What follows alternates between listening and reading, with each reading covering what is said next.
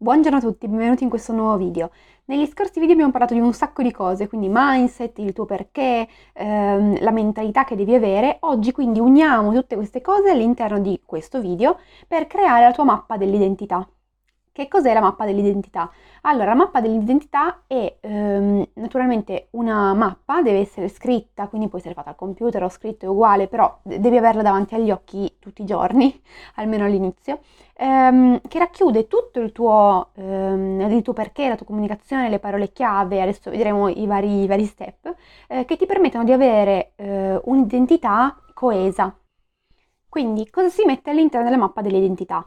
Dipende, eh, ci sono alcune cose base che ti, ti, dirò, però poi dipende molto da te, da cosa vuoi che sia ben rappresentato.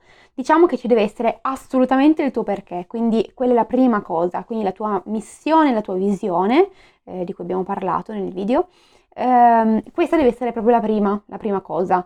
Ehm, dopodiché ci sono i tuoi colori, quindi avrai scelto dei colori, poi naturalmente nel prossimo video parleremo della mm, della grafica del tuo, del tuo, del tuo brand, eh, ne parleremo nel prossimo video e qui parleremo di colori, di font, tutto quanto, però eh, adesso prendilo per buono, eh, nella mappa dell'identità ci andrà anche, eh, ci andranno i colori, il font, il tuo logo, tutte queste cose qui ci vanno le parole chiave per te importanti, quindi quelle parole che rappresentano bene che cosa tu eh, fai prima di tutto, ma anche come vuoi comunicare, quindi cosa vuoi evocare.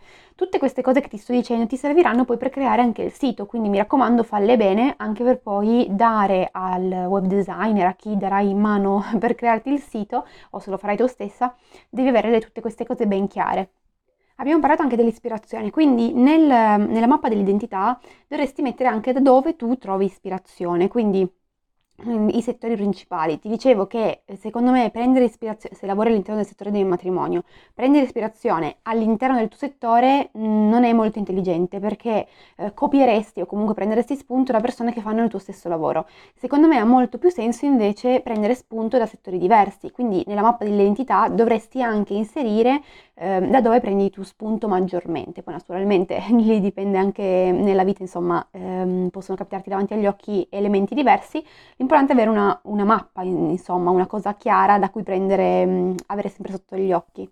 Un altro elemento che devi inserire all'interno della mappa di identità è il tono di voce che vuoi avere. Che cosa vuoi evocare all'interno di chi ti sta leggendo o eh, guardando in un video? Eh, quindi che parole dovrai utilizzare per evocare quelle, quei sentimenti? La mappa di identità non è teorizzata da nessuno, nel senso che non c'è qualcuno che ci dice che dobbiamo avere la mappa dell'identità, però io soprattutto all'inizio mi sono trovata molto bene.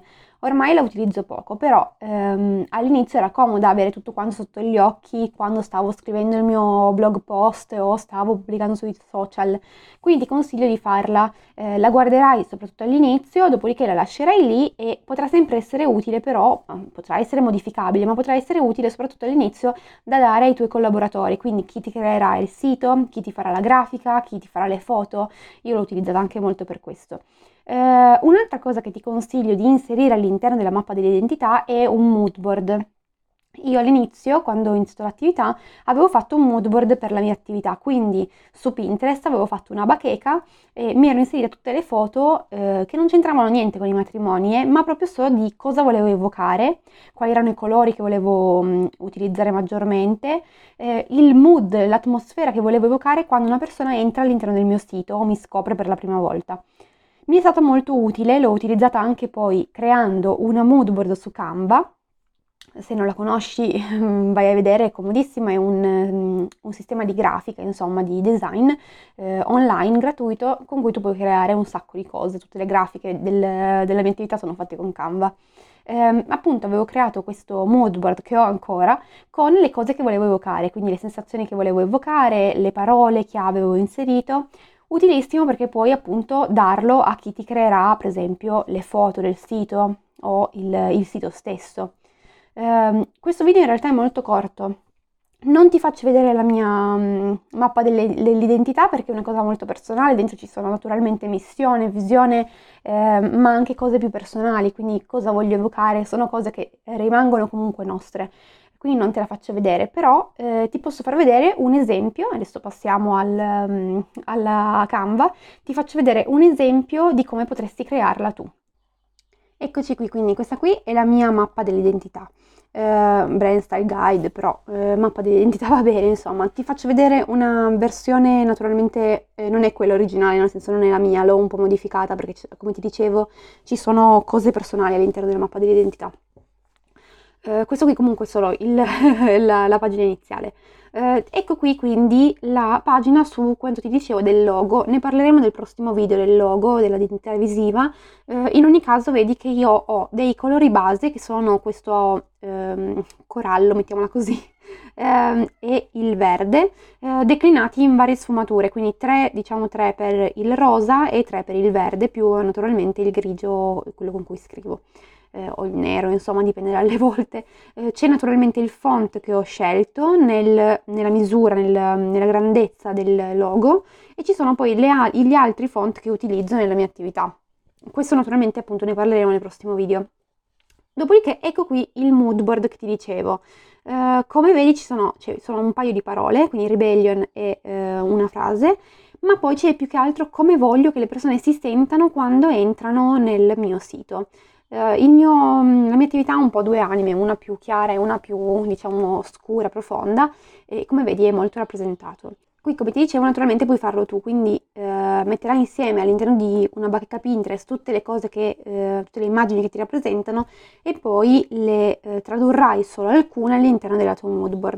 Utilissima la moodboard falla perché eh, ti servirà appunto per, soprattutto per dare ai, mm, a chi vorrai che creerà il tuo sito o il, la tua identità visiva. Ci sono poi le parole. Um, le parole eh, si intendono come le parole che rappresentano maggiormente il tuo eh, brand. Io qui ho saltato missione e visione perché sono mh, mm, cose più che altro personali, ci sono anche delle mie riflessioni, quindi eh, la pagina prima di questa dovrebbe essere appunto missione e visione, ma eh, naturalmente puoi inserirla.